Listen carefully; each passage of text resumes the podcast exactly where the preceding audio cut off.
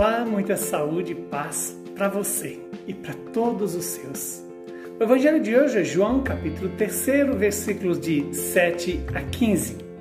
Naquele tempo disse Jesus a Nicodemos: Vós deveis nascer do alto. O vento sopra onde quer, e tu podes ouvir o seu ruído, mas não sabes de onde ele vem nem para onde ele vai. Assim acontece com todo aquele que nasce do Espírito. Nicodemos então perguntou: Como é que isso pode acontecer? Respondeu-lhe Jesus: Tu és mestre em Israel, mas não sabes destas coisas? Em verdade, em verdade te digo, nós falamos daquilo que sabemos e damos testemunho daquilo que temos visto. Mas vós não aceitais o nosso testemunho. Se não aceitais quando vos falo das coisas da terra, como acreditareis se vos falar das coisas do céu? E ninguém subiu ao céu a não ser aquele que desceu do céu, o Filho do Homem. Do mesmo modo, como Moisés levantou a serpente no deserto, assim é necessário que o Filho do Homem seja levantado, para que todos os que nele crerem tenham a vida eterna. Palavra da nossa salvação. Glória a vós, Senhor. Que esta palavra perdoe os nossos pecados e se cumpra em nossas vidas em nosso favor. Estamos diante da continuação do diálogo entre Jesus e Nicodemos, onde Jesus deixa claro que quem não nascer de novo não poderá entrar no reino dos céus, não poderá ver o reino dos céus. E nascer do alto também significa deixar-se renascer, restaurar pelo Espírito Santo. Quando Jesus faz a comparação de que o vento sopra onde quer e nós não podemos saber de onde ele vem nem para onde ele vai, assim acontece com aquele que nasce do Espírito. E nascer do Espírito significa deixar-se guiar pela vontade de Deus. A vontade de Deus que nós não podemos é, sequer delimitá-la, mas podemos acolhê-la. Não podemos compreendê-la, mas podemos aderirmos a ela. Que esta vontade do Pai, revelada no Espírito por meio de Jesus Cristo, possa se cumprir na minha e na sua história.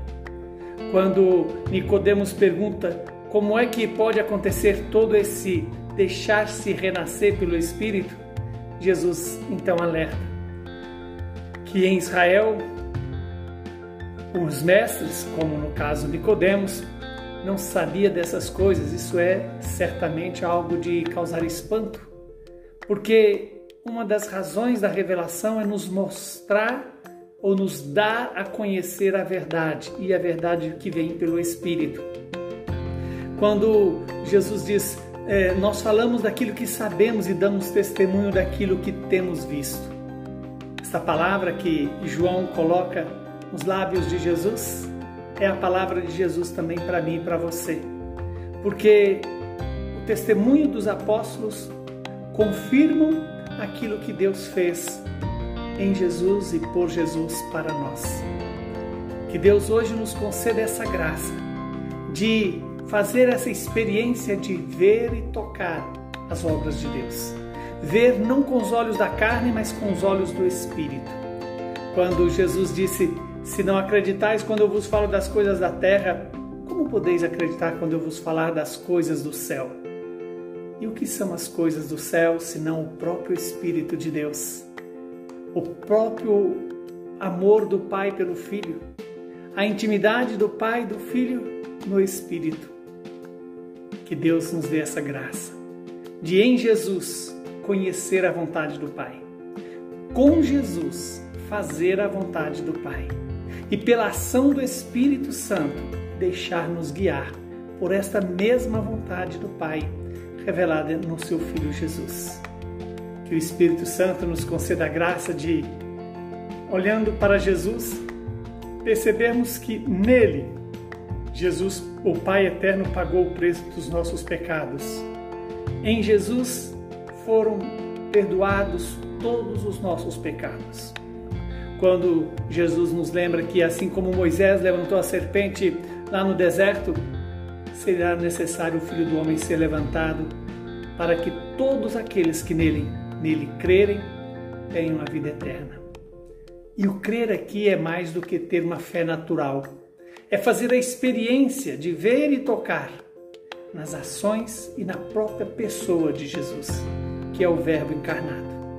Que o Deus Todo-Poderoso nos abençoe, nos santifique, nos livre do mal e nos faça perseverar nesse tempo da Páscoa, na espera do Espírito Santo, que vamos celebrar daqui uns dias.